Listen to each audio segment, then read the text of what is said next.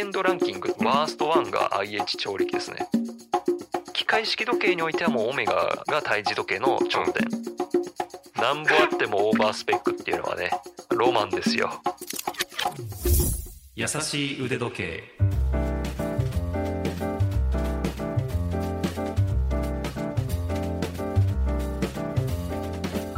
YouTube チャンネル腕時計のある人生の RI です。ラジオ関西アナウンサーの春名優輝です。この番組では腕時計のことが大好きな我々2人が気ままにトークします。腕時計の大敵が磁気帯だという話、おそらくこの優しい腕時計でも出てきたと思うんですけれども、なんで腕時計に悪いのかとか、じゃあどうやったら防げるのっていうことが分かりませんので、RI さんに教えてほしいなと思いまして、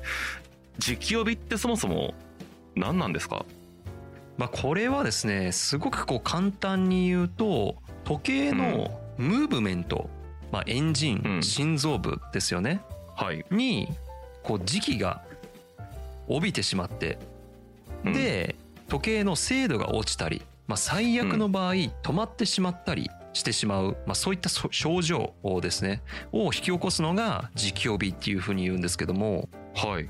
これはですね、例えばマグネットとか磁石とか、あるいは磁気を発してしまうものの近くに時計を置いてしまうと時計が磁気帯びしてしまうっていうことがあるんですね。最近の時計は結構磁気対策なんかをされているものもありますので、昔のものに比べると磁気帯びしにくくはなってるんですけども、そうは言ってもね、結構磁気帯びっていうのはしてしまいやすいので注意が必要になってくるんですね。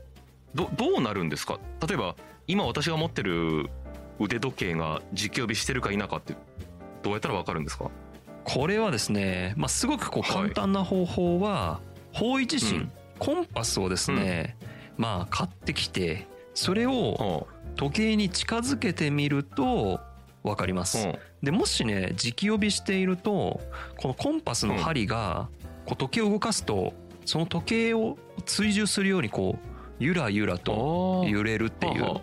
磁気帯びしてなかったらコンパスはうんともすんとも動かないっていう。なるほど、一目瞭然ですね。そうなんですよ。で、もしそこで磁気帯びしていたら、あるいは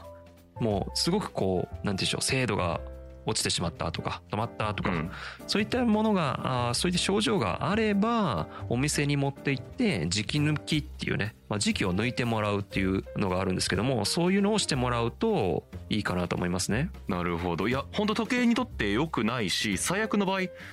止まったりすると聞くともう致命的だし、できるだけ磁気を帯びさせたくないっていうのが正直なところなんですけれども、何が磁気出してるかも正直よくわからないし、今ラジオ局のスタジオなんておそらく磁気出てそうだなとも思うし、どのようなものに注目してどう対策すればいいかをぜひ教えてほしいんです。いや確かにね、磁気を発するものってこれもかっていうね結構あるんですけど、例えば身の回りのものでいうとイヤホンのスピーカーとか電気カミソリとか、あとはカバンの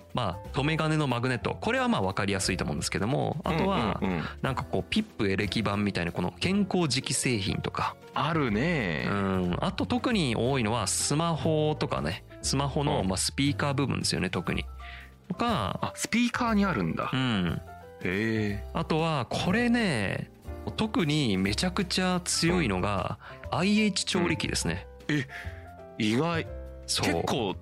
強いんだ IH。あれねめちゃくちゃ強いんですよ。僕の YouTube の企画で強さランキングみたいな危険度ランキングっていうのを作ってるんですけど、それの堂々1位、ワースト1が IH 調理器ですね。時計からしたらワーストワン。そうめっちゃ強いんですよ。そう結構最近できたマンションは IH 調理器がついてますとかね結構多いと思うんですけど、なんで調理するときは時計を外すとかね、した方がいいと思いますね。そ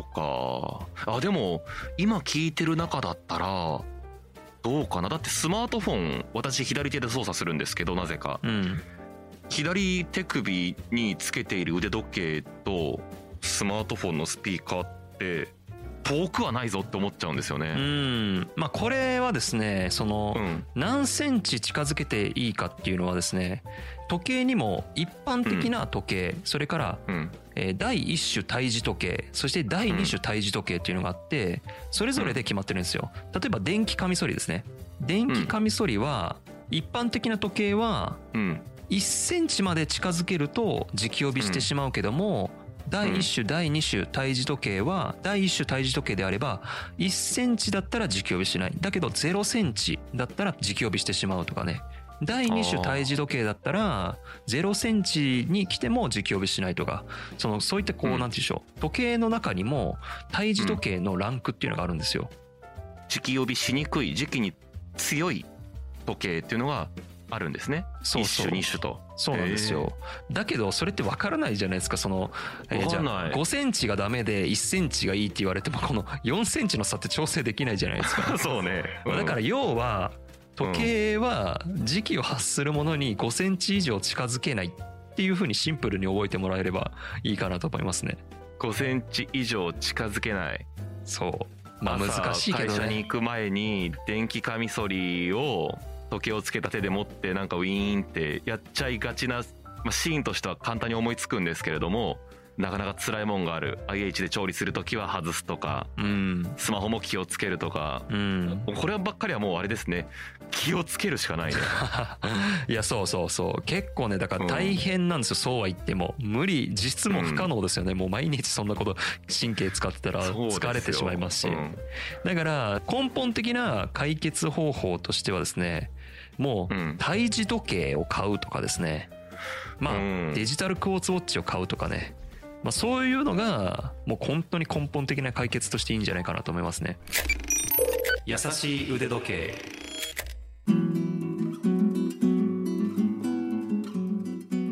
例えばさっき言ってたその1種2種ってあるって言ってましたけど、1種より2種の方が時期に強いわけですよね。そうですね。で、普通の時計もある。つまり時期帯に対して特に対策がなされてないものもあって、多分私のはそれかなと思うんですけど、どうなんでしょう、どれぐらいあるんですか、マックスとミニマムというか。うん、その第1種対峙時計っていうのは、うん、4800アンペアパーメーターっていうんですよ。そのなんていうの、JIS っていう、まあ、工業規格で規定されてる保証水準っていうのが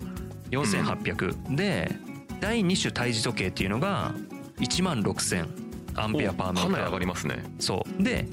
非対峙性の時計、うん、普通の時計は1600なので、第1種は普通の時計よりも3倍対峙性能を誇っていて、第2種対峙時計っていうのは普通の時計の10倍の対峙性を誇ってるっていうレベル感覚ですね。だけど、うん、ここはね、やっぱりさすがこの時計のまあロマンであり面白いとこなんですけど、それで飽き足らず、うん、もっともっとと、そのさらに対峙時計を強化していったブランド、モデルっていうのも結構あってですね、まあ、例えば有名どころで言うと、IWC の、うん、パイロットウォッチのマーク18、マーク20か今で言うと、パイロットウォッチとかですね、インジュニアと呼ばれるですね、まあエンジニアのために生まれた時計なんかはですね、やっぱりこうパイロットってこう飛行機のエンジンがこう磁場を発生して磁気が発生するらしいんですよね。だからその時期に耐えられるようにっていうので耐磁性を持たせた時計が誕生したんですけど、それで4万アンペアパーメーターですかね。4万だから第2種対峙時計の 2.5 倍の強さですね。うん、で、ロレックスのミルガウスっていうモデルになってくると、今度は8万アンペアパーメーターっていうスペックになります。また変わってくるぞ。そうなんですよ。あれですよね、私でも知ってますよ、秒針が稲妻のような形になっていて、あ、そうあれですよね、あれ可愛いなと思って見てました。そうなんですよ。あれがロレックスの中の対峙時計と謳われている時計で、それが8万アンペアパーメーターか、1000ガウスですね。まあミルガウスっていうのは1000ガウスっていう意味なので、ミル、なので、ミルガウス、まあ、その名の通り1000ガウスの対峙性を誇るモデルなんだけども、時計界でもう圧倒的に胎児性に優れているのはオメガの時計で。そうなんだ。そうなんですよ。なんかイメージないな。いやね、オメガすごい、本当にすごいですよ。オメガはそのミルガウス、ロレックスのミルガウスの15倍の胎児性、15000ガウスっていうスペックを誇るわけですね。ちょっと待って、もう全然桁が変わってくるじゃないですか。いやもう全然桁違いなんですよ。もうだから時計界、機械式時計においてはもうオメガが胎児時計の頂点なんですよね。うん、知らなかった。そうなんですよ。まあチューダーの一部のモデルもこの15000ガウスっていうのを保証してますけども、うん、オメガはもう全てのモデルで15000ガウス。いやすごいのはわかるんだけど、いるのそんなにと思っちゃう。いやまあそこがね、私からするとまたロマンですよ。ロマンか。うん、なんぼあってもオーバースペックっていうのはね、いいもんですよ。安心感ありますね。やっぱあれですか、もう 10m も潜らないのに 300m 防水とかもっと 1000m 防水を求めちゃうのと一緒。そうその感じですね。そうなんだ。うん、高速道路で80キロとか100キロしか出せないのに、まあ、300キロ出せる車乗ってるとなんかちょっと気分いいみたいな。なるほどね。心の余裕じゃないけれどもね。そうそうそうそう。優しい腕時計。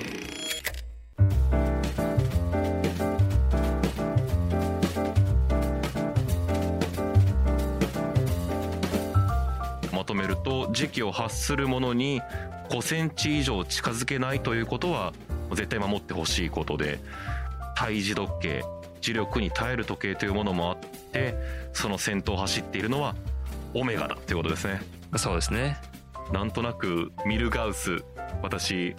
見た目も相まって一番上かなと思ってたけれども、さらに上がいたことに今驚いていますけれども、はい、いや今日も勉強になりました。ありがとうございます。ありがとうございます。皆さんはどうでしたでしょうか。今回紹介した情報、ラジオ関西のトピックスサイトラジトピで文章で詳しく読むことができますので、復習したいという方、そちらもどうぞご覧になってください。そして番組へはご意見、ご感想、取り上げてほしいテーマのリクエストなどメールをお待ちしています。ude@jocr.jp、udee@jocr.jp まで送ってください。またツイッターをやっておりますので、番組と合わせてフォローお待ちしています。優しい腕時計、もしくはハッシュタグやさうでで検索してください。ハッシュタグをつけた投稿もお待ちしています。私の YouTube チャンネル、腕時計のある人生もよろしくお願いします。はい、ということで今回も時間になりました。次回も私たち2人が優しくトークをお届けします。それではまた。